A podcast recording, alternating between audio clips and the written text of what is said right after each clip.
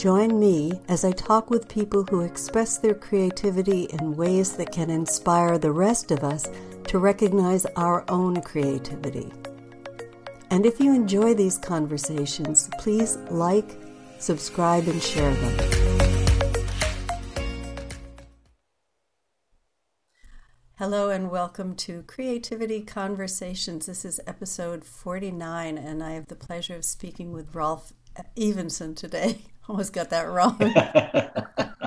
Even have to rehearse after it. all of our prep, right?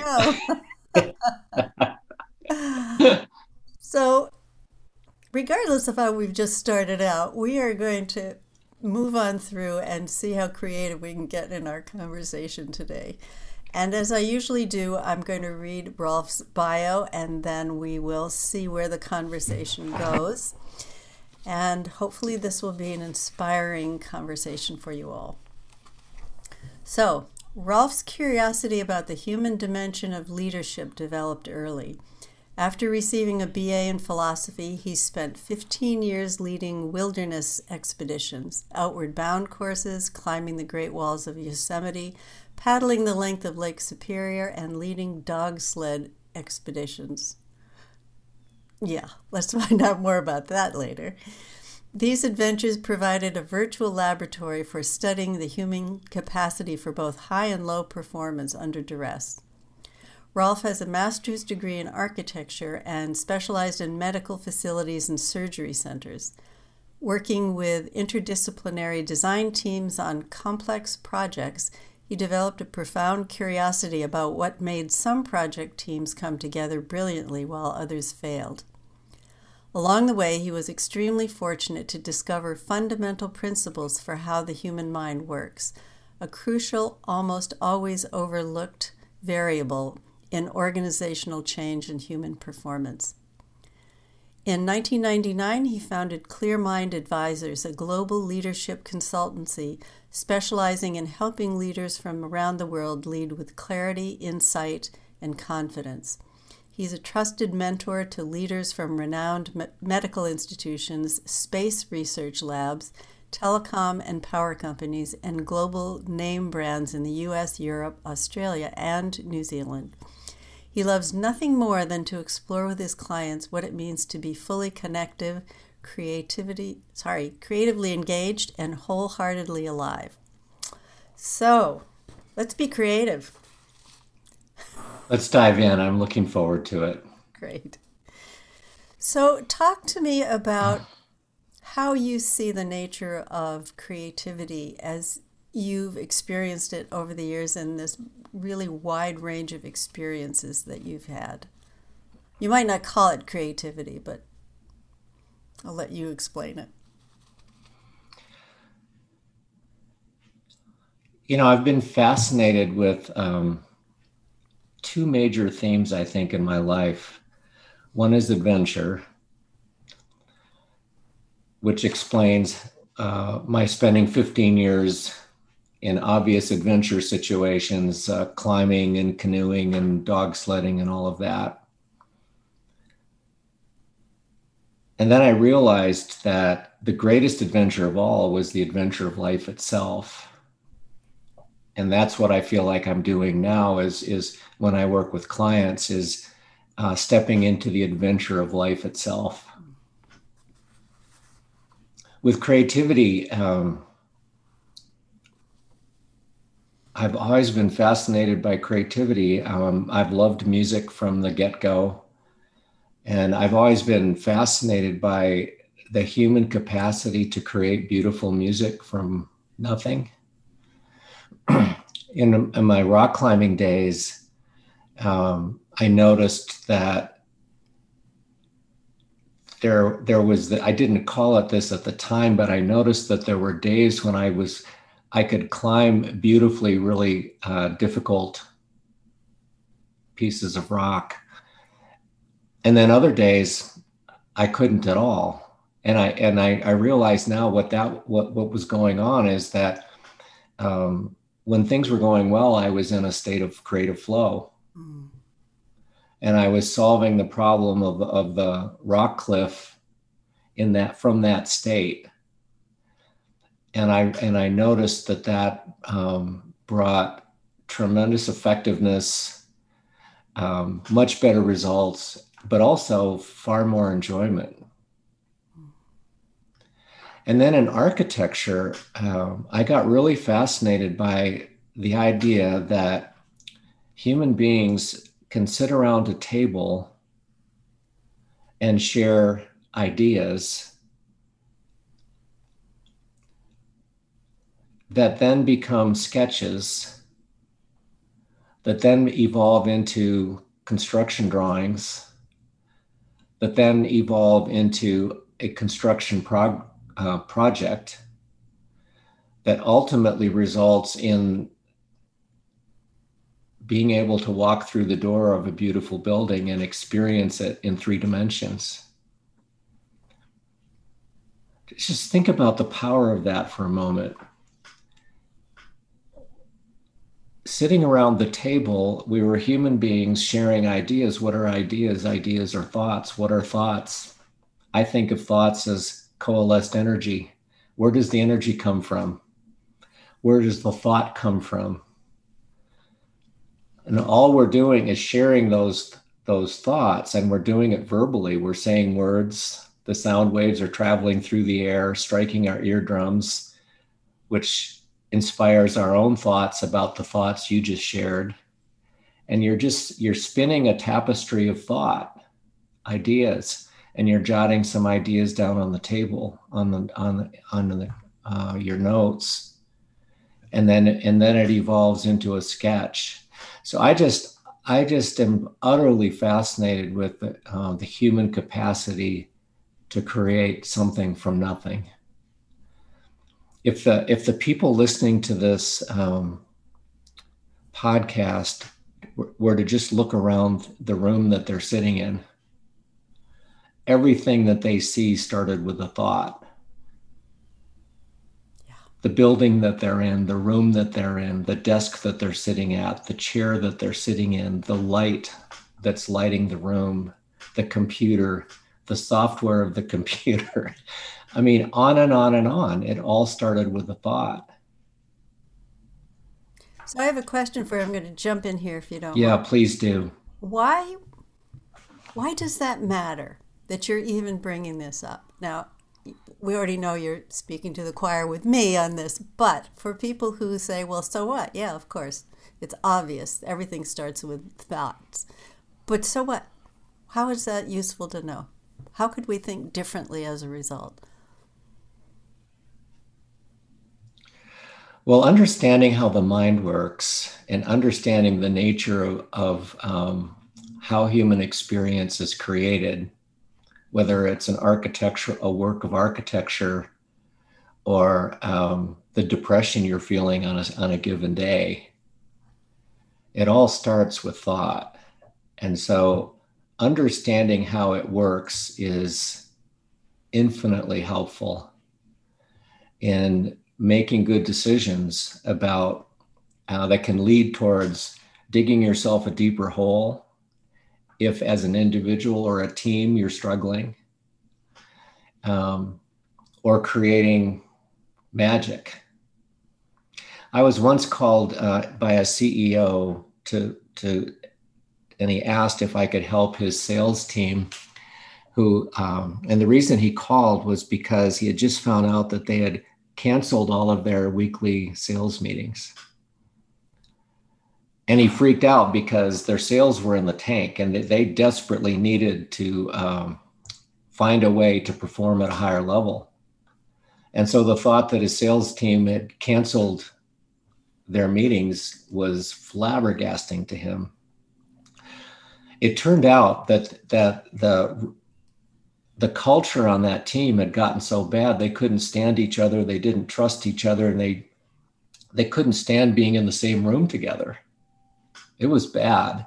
He asked me if I could help, and I said, Well, I have no idea, but I'd be happy to sit down and chat with each one of them and, and get a sense of whether I might be able to help or not.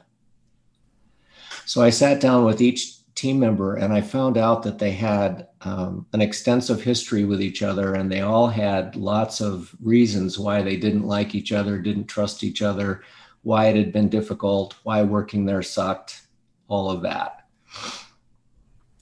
So I asked them if if um, if a miracle could happen and it could actually honestly and authentically feel better to come to work and to work together and they could start experiencing success together would they be interested? And i said i acknowledge that that you're probably skeptical about whether that's possible or not. I would be if i was sitting in your chair but if it were possible would you be interested and everyone said yes so we went off site for three days, and I simply um, talked about the mechanics of how the mind works. The mind leads us through life, and we happen to have the owner's manual to how it works.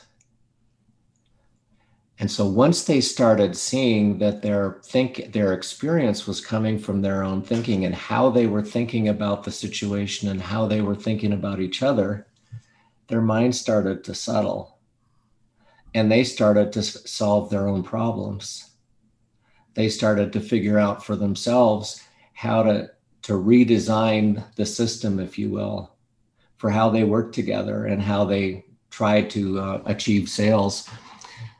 In the end, we found out when we got off site, most of the team was making plans to leave the team privately because they were so miserable. They were they were this close to losing three fourths of their team. In the end, nobody left, and their sales increased 263% over the next six months. And that was with no sales training, no communication training, no um, conflict resolution training. They figured it all out themselves simply because they now understood how the mind works and where their experience was coming from. Their mind settled and they started giving each other the benefit of the doubt rather than blaming each other. And their minds were freed up to do what minds do naturally, and that is to create. They created a whole new future for themselves and for that com- company. This is a big deal it is a big deal. I mean, that's the difference between a team that understands how the mind works and a team that doesn't.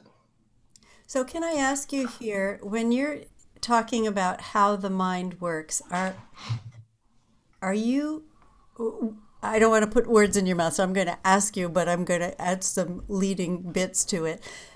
Are you referring to what gets in the way of being in a flow state in order to create, whether how our moods affect our thinking, because that's those are things that, in my experience, people don't really think about. If they're in a bad mood, they just try to gut their way through it, and oftentimes the results are not very good. Right, and, and we all have done that, right? We've all tried to force things or um, power our way through situations, and occasionally that works. But typically, it's less, far less effective, and it's way less creative, and it's way less fun. It's interesting to me.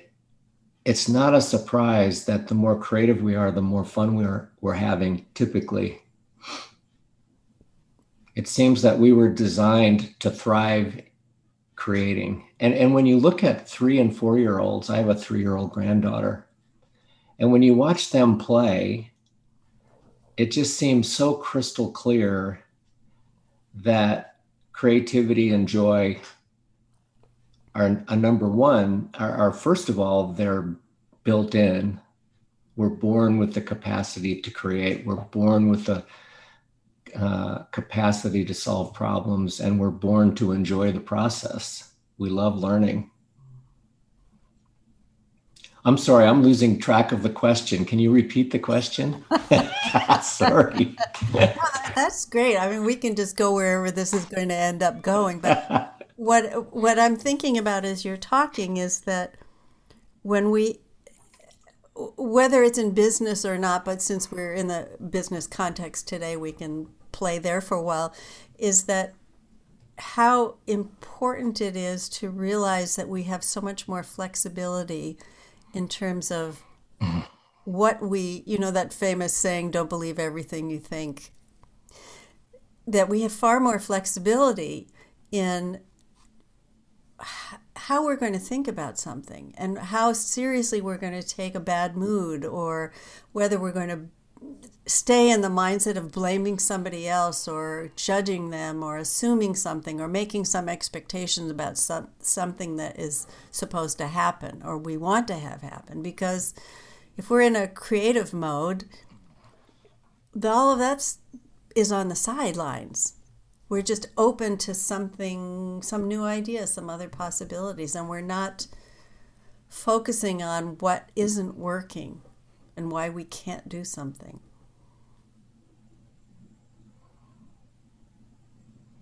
Yeah, it's interesting, isn't it? I mean, I, I am. I'm thinking of a story um, of a uh, the father of a friend who was a uh, designer of of state parks in Colorado. He spent a whole career designing and building most of the state parks in Colorado. And he decided to retire um, with much fanfare and awards given and so on and he decided that the first thing he wanted to do in retirement was volunteer in, in the local um, first grade class, the local elementary school. So here's this man who's run million dollar budgets and had thousands of people working for him on day one in first grade, sitting on a tiny little chair with his knees up around his chin, feeling insecure, feeling out of place. And the seven year old girl sitting next to him apparently noticed his discomfort and put her hand on his knee and looked him in the eye and said, Don't worry, it's a lot like kindergarten. so I, I think this this ability to create and this ability to access a deeper wisdom about things is built into us I was reading a, a book um, the other day called Stealing Fire. It's actually a, a fascinating book. And uh, talking about how um, various organizations in the world are going out of their way to try to unpack what this flow state is about. And I find these, you know, these discussions absolutely fascinating but a lot of them are looking for for um, a ticket for getting there faster, and it's it's all about doing something to achieve that state. Meditating, for example, to achieve that state, or um, with the Navy SEALs, part of their strategy is to drive themselves to exhaustion to get to that state. Um, I think the story about the, the girl in first grade describes or is a metaphor for how it's actually our default setting. I mean, we can do stuff to get there. That's a, I would call that an additive approach. Learn a new process, a new technique for being more creative. But in my experience, um, in our natural state, when our minds are settled, creativity comes out beautifully and naturally. It's it's our um, default setting. So how do we get our minds to settle, especially if you're leading a company, you're a senior member of an organization, and you're concerned about your board you're concerned about metrics. You're concerned about deadlines. How do you settle your mind? So I was working with the, um, the CEO of a global company just last week. And when we start a, a year of uh, working together, of uh, executive coaching, um, we'll usually carve out three days t- to spend together um, to kind of lay the foundation of understanding and, and common language uh, so that we can uh, build our year of working together on, on a agreed upon foundation of understanding. And uh, since with COVID, we d- did it virtually. So he was staying at his beach house on the ocean by himself, and, and we were communicating via uh, Zoom, just like you and I are. And in our very first session, uh, I was talking to him about the power of slowing down and what the pace of the of the three days looked like and how often we would meet and how long we would talk and how how long his breaks would be and i could tell that he was getting a little uncomfortable. And i asked him uh, what he was thinking. And he said well i've never slowed down in my life. I've been going 100 miles an hour for as long as i can remember. In fact my own son and my wife recently have asked me couldn't you just take a few minutes off? Everything has a purpose, everything has a has a velocity, and it's all about getting results. When he finished, there was a pause, and then I said, Well, I guess the next three days then are going to be pure hell for you. Were they? and we had a good laugh about that. Um, then we proceeded um, to talk about why why that is. You know, what happens when the mind relaxes? What happens naturally when the mind settles?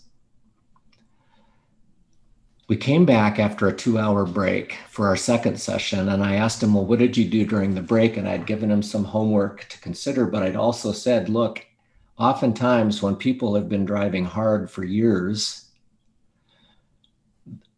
as their minds settle, the first thing that occurs to them from their wisdom is they need a nap. I'm tired. So we come back for the, the second session, and I asked him, So, how did the break go? He had a two hour break. And he was kind of chagrined and he said, You know what? I slept through most of it. It was the first time I'd taken a nap in the morning on a work day in my life. Right. Yeah. And I said, "So how did how does it feel?" And he said, "It was really nice." But then ironically in, in response to the rest of your question the board and the pressures and the expectations i mean the fact that you, you can settle your mind and you can experience some rest and relaxation doesn't change the, the environment that you're working in and the demands of that environment.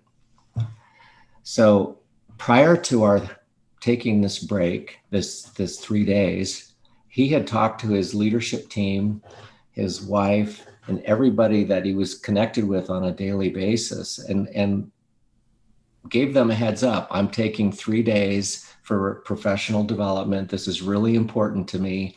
Um, I would really appreciate it if you just give me that space. Um, do your best not to call me. Don't email me with problems. Unless the house is burning down, I don't want to hear about it. So, the very first afternoon, after our second session, he's relaxing and he gets a text message from one of his team members with some fire at work. And he immediately goes internally into anger at this person for not honoring his request for privacy during these three days. And then he proceeded to try to figure out how to help them. And then he just was trying to decide whether he should respond via text or email or not at all and whether he should respond to the fact that they were in, they were interrupting his leadership retreat, which was the first time he'd taken for himself in years. So, in short, he got really wound up about it. And then his wife called him. Now, this is the same wife who I had interviewed earlier, and she had thanked me profusely for creating this space for him to get away from things. But in the heat of the moment, she forgot. and she called him with a problem that one of their kids was having at school. So now he's angry at his wife for forgetting how important this time off was to him, but loving his wife and loving his son, he got caught up in trying to solve the problem. Then he took a break for, for dinner. And after dinner, his wife called again. And this time it was to let him know that his wife, his son had been chosen athlete of the year. And the award ceremony was going to be Friday morning, which was our last, my last day with him. And would he mind leaving the retreat to go to the award ceremony? Long story short, he that was the rest of his day, and he goes to bed and he can't sleep, and he's riled up and he's thinking about all this stuff. He gets no sleep. He finally gets up at 4:30 in the morning, just completely exhausted and frustrated. And that's the state that he arrived in when we started at seven o'clock that morning, totally frustrated. And and I just I laughed and I said, "Isn't it perfect?" This is what life this is what happens. This is re- this is real life. Now let's look at all of that through the lens of what's actually going on. And as we talked he settled back down. The next day we came together and i said so how did it go on your second afternoon? And he said i went for a walk on the beach. And for the first time in my life I noticed the sound of seashells crunching under my feet as I walked on the beach. We've had this place on the, on the beach for eight years. I've been walking on that beach hundreds of times over the last eight years. I've never heard the sound of the crunch of she- seashells. And he described walking on the beach and just being like a kid, ecstatic over just looking around to see if everybody else heard the crunching sound. And then he described three women walking by, all talking at the same time and no one listening. And he, and he said, Have you noticed how nobody listens to each other? We're all too busy talking. So he started seeing his life in a whole new way. He started seeing that there were all these, that the external world was real and that there were these real demands being placed on him, but that his experience of those demands was 100% coming from how he was thinking about it. Yeah. So that the demands were one thing, but how he experienced them, his emotional state, that was entirely between him and him. That was a revelation. Yeah. I think that's such a it's a great story the the two words that popped out when you were describing it was caught up and how most of us live that way. Aside from the other points that you brought up about people rarely listening to each other. I mean i've had dinner parties with eight people and there were four conversations going on at the same time. It happens yeah. in the boardroom. It happens in offices. It happens at lunch you know that yeah they're everybody's got an agenda in their head and it's so important for them to get it out there that there's no room for anything there's no room for any kind of a flow to come in to anything. Right. Yeah it was really interesting to talk to him um, a few days later when he got back to the office and he was sitting in the boardroom by himself and we were on uh, on a zoom call and I could just his whole body posture was different. He was relaxed. I asked him, "How are you doing?" He said, "I'm doing really, really well. I'm feeling great." And I said, "Well, have all the problems been solved?" And he said, "No, none of them have been solved. But now I just know we're going to be fine. I know that we're going to solve them. I know how to approach them uh, without getting caught up in them."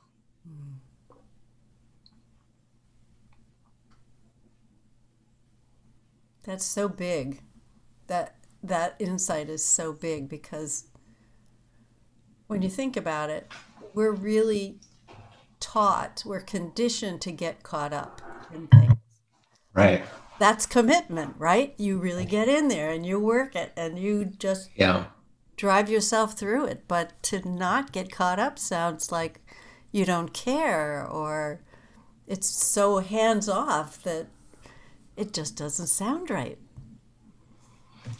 I had a client once who was uh, just a brilliant, brilliant at what he did. He was a regional director for a, an international brand company, and his region was the highest uh, performing region in the whole company. But the CEO called me uh, because they had gotten some HR complaints about this person that had gotten serious enough that they f- felt like they were being they had to do something.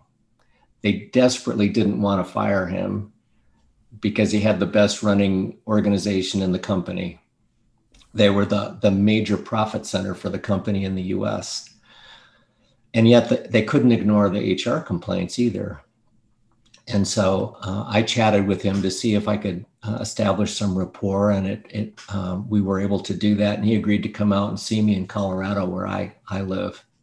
We spent four days together and I'll never forget on day three, he was he was just he was just uh, he was just an amazing guy. He was a bear of a man, kind of a bull in a china shop kind of a guy, and uh, uh, New York. He had a strong New York accent and very opinionated, very strong um, businessman.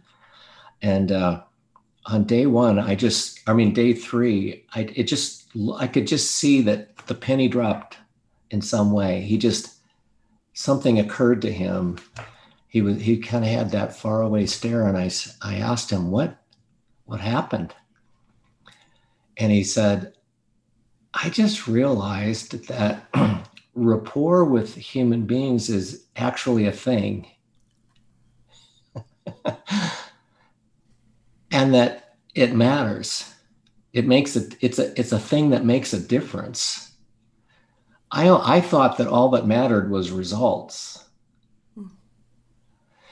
And then I had the insight that half my organization are made up of people who are all about results and love breaking records and love being a part of a, a team that's breaking records and could care less if, less if we're hugging each other and being nicey nice to each other. We just want to kick ass and break records. But the other half of the organization, the company was uh, Ben and Jerry's ice cream. And the, the other half of the organization were um, the people in the ice cream making production plants in Vermont, many of whom were old time hippies.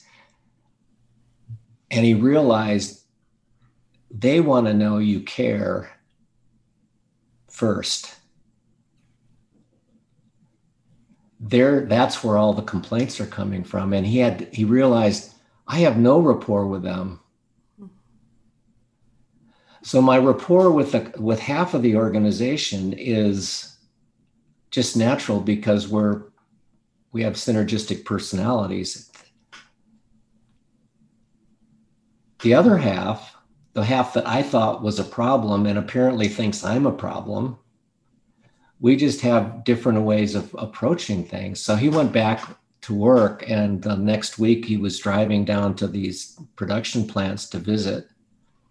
And he called me, and I said, What's your plan? And he's because he always had a plan, and he said, I, I have no plan. And I was shocked. And I said, Well, what are you going to do? And he said, I'm going to meet with these three people who happen to be three of the people that had filed these HR complaints. And I said, Really, what are you going to do with them? And he said, I don't care. We can go for a walk. I'll take them out for dinner. We can go out for a beer, coffee, whatever they prefer. And I said, Well, that sounds great. What are you going to talk about? And he said, I have no idea. I'm going to follow my curiosity. I've realized that I have no idea who these people are. I don't know what they're interested in. I don't know if they have families. I don't know what they care about. I don't know what they do in their spare time. I want to I want to get to know them as human beings. I'm going to do a lot of listening. Long story short, the HR complaints were dropped and he figured out how to get in rapport with the other the half of the organization that didn't like him that didn't trust him they saw him as a know-it-all from new york you know a know-it-all authoritarian business leader. They hated him. They fell in love with them. Hmm. and it was simply because he had an insight that changed how he saw that part of his world and because he had an insight that changed how he saw that part of his world, that part of his world changed. And he started showing up differently. And he started getting results this week that were impossible last week, including completely solving some really thorny HR issues. They just went away because people saw that they could trust him now.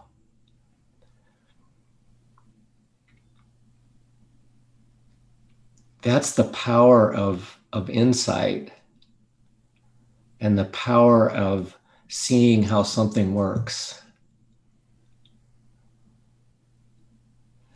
What was ironic to me and i mean it wasn't ironic but i was telling because one of the concerns people had was they were concerned that he'd gone off to work with a coach and he had drunk the kool-aid and now he was just putting on a show and their concern for for a, a, month or two was can we we love it the change but can we trust it?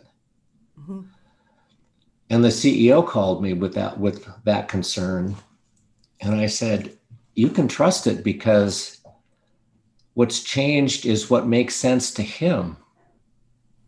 He's not changing because someone told him to or someone gave him a five step process for doing it differently. Mm-hmm he changed because what makes sense to him changed through his insight. And we always do what makes sense to us given what we think is true. So he was simply doing what made sense to him. It's just that what made sense to him has shifted. Yeah, radically. So now change was inevitable. It wasn't something that had to be hoped for, worked on, struggled with. It was inevitable because he had changed from the inside out. Mm-hmm. That's change that sticks to the ribs. I really like that point that you're making because, again, it seems like what you share in the work that you do is so 180 degrees different from simply buying into what somebody else's strategies have been because they can't own it. Well, they told me to do it. This is the way to do it. So I'm going to do it this way. I'm going to treat my employees this way. I'm going to run the company this way because that's how it's done. And yet, what I, I hear and what you're saying is that unless you can really own something, that you it's your understanding that has gone through a shift. It's just another thing to do that somebody else says to do and how can you how can you you can't get very far with that. You can't really get behind it. Right.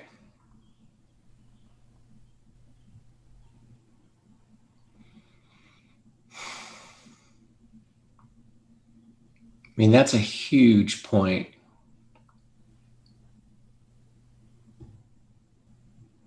I'm reminded um,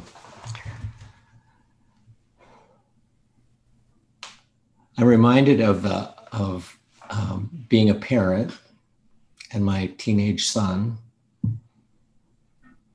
who was. Um, we used to joke that he was a, we're, we're Norwegian, and uh, at least I am. My wife is from the British Isles, but we joked that my son was a Viking born a thousand years too late because he's very, very rambunctious, if you will and uh, high school sitting quietly in a high school classroom did not come easily for him. And he just went through a, a several year period of radical rebellion. And we went through several years of radical trying to be helpful and trying to solve the problem and trying to steer him in a in a healthier way and trying to prevent him from getting kicked out of yet another school or getting arrested one more time. It was a tough time, and and and there were times when he would disappear for months at a t- at a time, and we didn't know if he was alive or dead. And I just had to come to grips with um, I just didn't know how to solve it. I didn't know how to help him. One morning, I was working in my office at home, and I heard a commotion upstairs, and I went up to see what it was, and it was Chell making breakfast in the kitchen. My son's name is Chell. And uh, I was so stunned. I didn't, I was speechless. I, I, there was a part of me that wanted to start screaming at him. Where the hell have you been? Do you have any idea of the hell you've put us through? And the other, another part of me wanted to take him in my arms and just weep with joy that my son was alive. Here he is in the flesh, prodigal son come home. I didn't trust what was going to come out of my mouth, so I just turned around and went down back to my office. And I'm pacing back and forth, thinking, "What am I going to do? What am I going to do? I can't do nothing." So, Chell's home. Should I call my wife? What should I do? I, I had no idea. Once I'd calmed down, because I knew that was important, I went back up to, for a second try and Chell was sitting on the couch watching SpongeBob SquarePants on TV. So I had this choice point, which we often have in life. And, and as leaders, we have these same choice points where we can go down the path of what our intellect and our experience tells us we should do versus turning in the other direction and stepping into the well what the the art of possibility that you and I talked about once. Um, the Zanders, they would talk about stepping into the sea of infinite possibility. And so I chose to turn towards the unknown, in, towards the sea of infinite possibility to see what was coming up because I'd tried everything over here. We had talked to the counselors, we'd read the books, we'd gone to counselors, we'd done therapy. We tried everything and it at how all backfired. So the moment I turned towards the unknown, it occurred to me to go and just sit on the couch and watch SpongeBob SquarePants with Chell. So I sat down and we watched the first half of the show and the ads came on and he turned turned the sound down and he just looked at me expectantly like what what was i going to say? And i had the next point of decision. Do i start saying what i think might be helpful? Or do i once again step into the sea of infinite possibility and see what comes up? I did the latter and what came up was to ask him a simple question. What do you love about SpongeBob because I knew he loved the show. I had no interest in it whatsoever. I wasn't interested in cartoons. I was much too grown up and serious for that. What do you love about SpongeBob SquarePants? After not seeing my son for three to four months and not knowing if he was alive, those were the first words I said to him. Now, if I'd written a book about how to help rambunctious teenagers, there would not have been a chapter on watching SpongeBob SquarePants. This was completely new to me. So he proceeded to tell me what he loved about the show. And he had some really thoughtful things to say. And then we proceeded to watch the second half. And now I'm watching it with completely fresh eyes. And I start to really appreciate wow, there is some good writing here. This is actually there's some, there's some intelligence built into the show. I'm impressed. The show ends, and uh, he turns it off. Another pause, and then he and he asks, "Well, Pop, what have you got to say? You've always got something."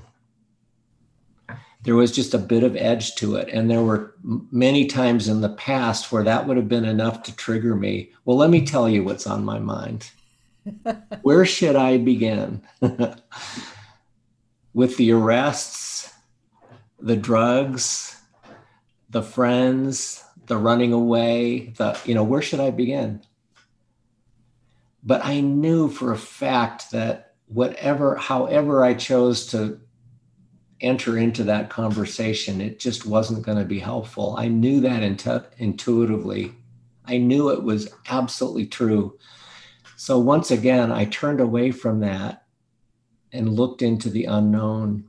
And what occurred to me to say was, I looked him in the eye and I said, I have no idea how to be your dad. I don't know how to do this. Mm. I love you, but I don't know how to be the kind of dad that you need. Having lost my own when I was six, I desperately wanted to be a good dad. I've been trying my best, but it clearly hasn't been very effective. And I'm really, really sorry. Mm-hmm. And I meant it. I meant it. And then we stood up and we just embraced and we just wept together. Mm. That was the day our relationship changed. That was the moment our relationship changed.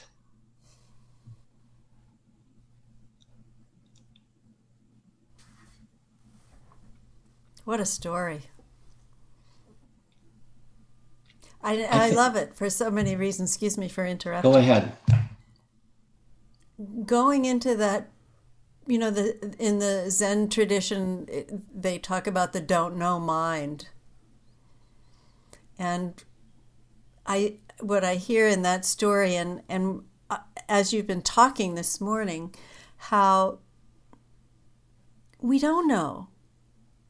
But if we're if we're willing to be honest and vulnerable and just see that talk about a sea of possibilities.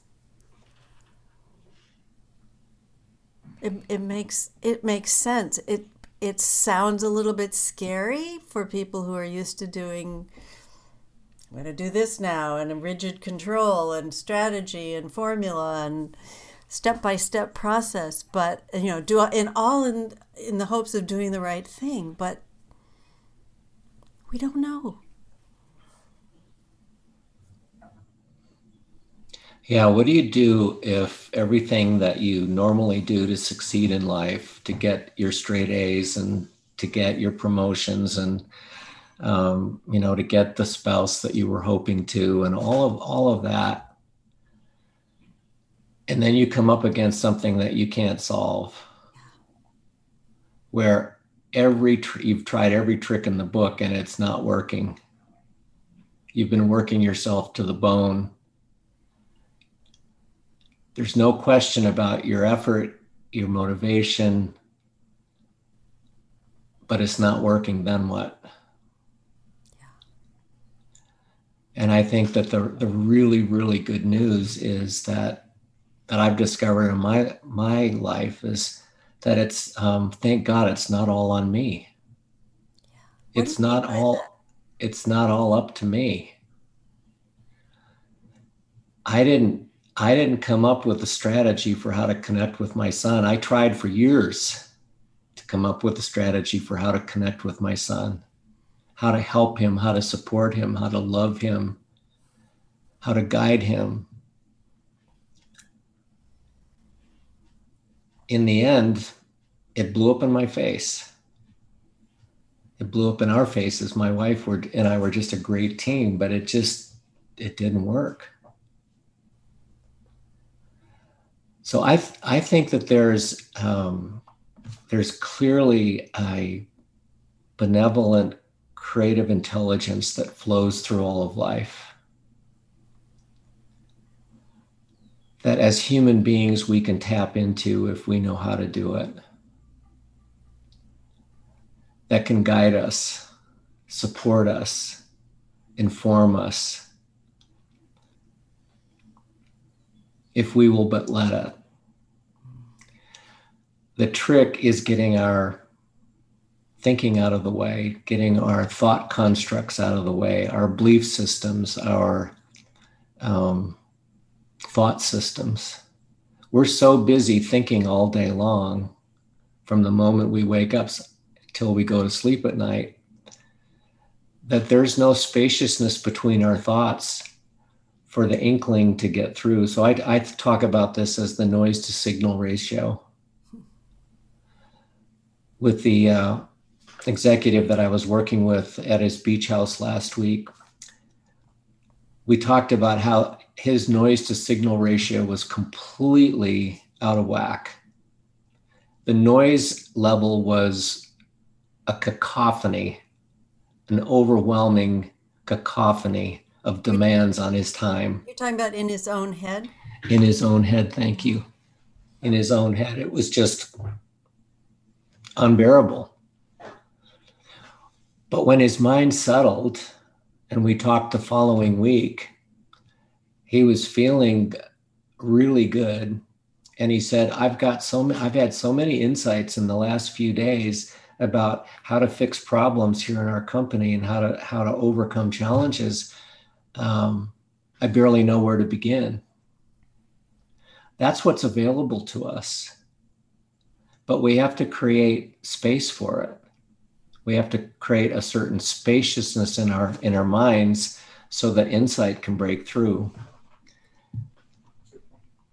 If you think about the um, the spongebob story the noise was the history all the stories all the worries all the things i was angry about all the things i was concerned about i was genuinely concerned that he was throwing his life away I was genuinely concerned that he was making decisions that would affect him for decades, if not the rest of his life.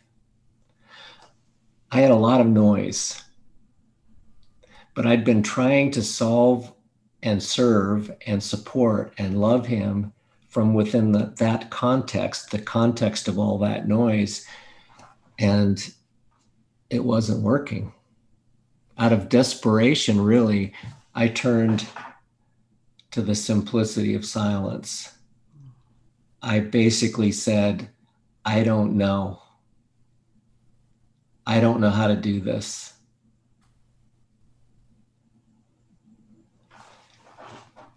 And in that moment of silence, of giving up, of surrendering to the not knowing, life supported me. God supported me spirit supported me, mind supported me. I don't care what language you use.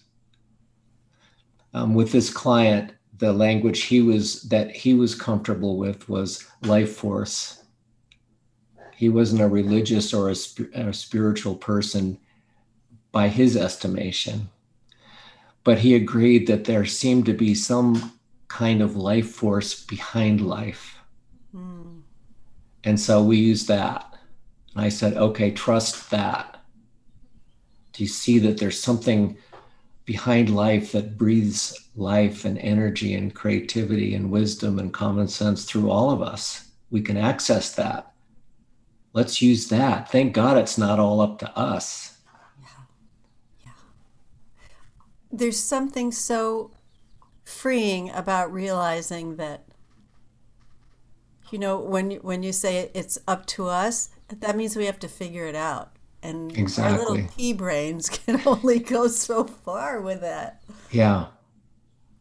Yeah, it doesn't matter how smart you are or how many years of experience you have or how many degrees you have or letters behind your name or um, what your credentials are. One of the things that, that we do when we're we have these mastermind projects with people around the world and and they're creative um, the whole point is to access a deeper level of creativity and imagination in order to create impact in the world. Uh, so one of those programs is called dream run. And the whole point is to tap imagination for impact in the world. And one of the things that we do is make crystal clear when they're asking for help the difference between asking for what people know about X versus asking people to help you discover something new about X.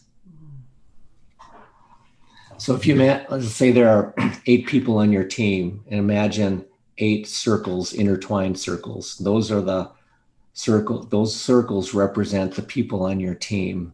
And each circle represents the sum total of everything that person has learned through living life, from church, from school, from their professional career. And when you ask the question, What do you know about X? That's the traditional brainstorming question.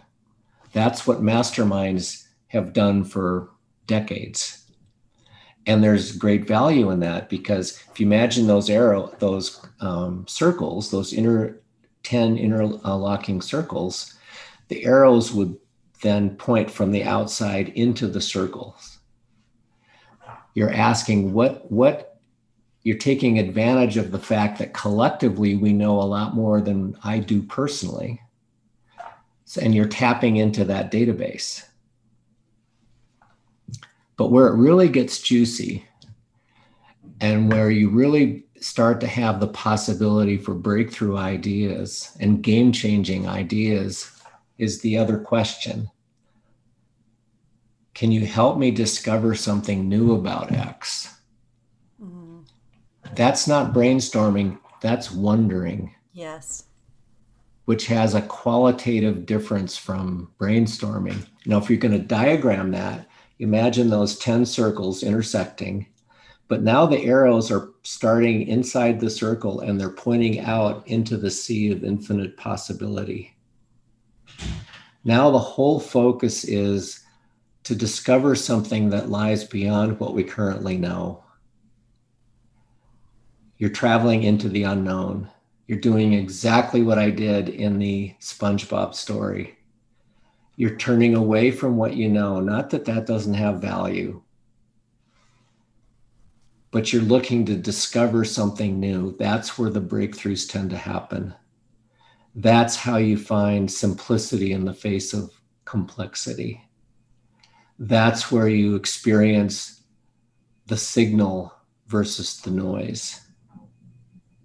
That takes you to the closer to the heart of things that's what happened with with uh, the client who had the insight about rapport. That's what happened with the sales team that was so full of noise about disliking each other. And then when they settled down, what they saw is, well, really, as human beings, we all want the same thing. We want to get along, we want to enjoy work, and we want to kick it out of the park, hit it out of the park. Why don't we do that instead? wow. That is such a great story. And I I could see that, you know, the arrows going one way and then out into that sea of infinite possibilities that somehow reminds me of a Beatles song, but you know, which one? Yeah, yeah, that's not sure. no. Yeah. yeah. there were a lot of them where I think they were saying something similar. We do all want ultimately want the same thing. How we get to it is really everything. It's really everything. And you're uh, emphasizing that willingness to self examine how am I thinking, questioning my thinking, how am I being, what am I, what's the the vantage point or the disadvantage point that I'm coming from is just so essential.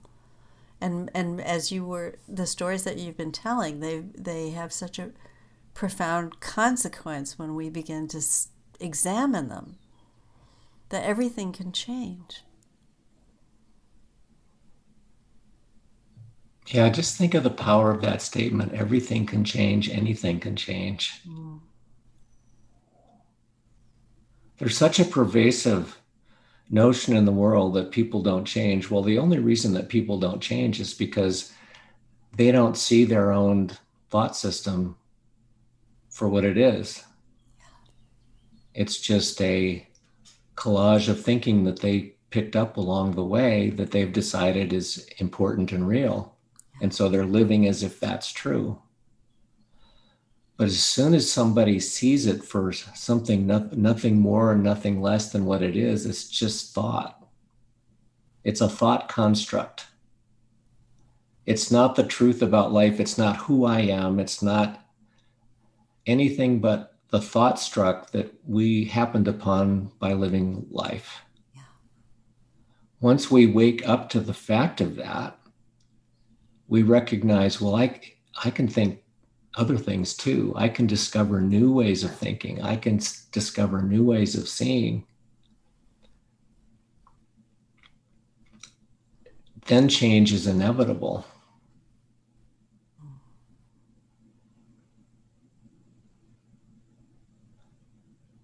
Let's do that. Yeah. Let's live there. Yeah. Well, I really appreciate your sharing your time with me today. And I wonder if, as we wrap up, you could just share your website and how people can find you and what you've got going on these days that they might want to take a look at.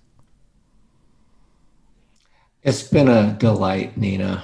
Uh, I really love our conversations, and uh, I look forward to having more with you along the way. Um, people can uh, connect with me through my website, clearmindadvisors.com.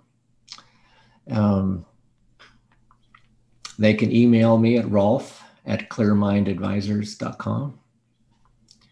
And uh, the most um, the in- most interesting thing I have coming up is a, a new um, creative mastermind program that's launching in about a month. And we're looking to handpick we, we, we don't um, advertise these things. As what we really, what we're looking for is 10 or 12 people that want to go on an adventure with us, who really want to, um, uh, I think, metabolize the creative process for themselves mm. in such a way that they intuitively understand how they create in the world and how they can leverage that understanding to create the impact that they want to create in the world. Our next one launches in about a month, and um, the way the way that somebody could get involved in that is just to reach out to me and have a conversation. And if it feels like a good fit, I would invite them to be a part of it.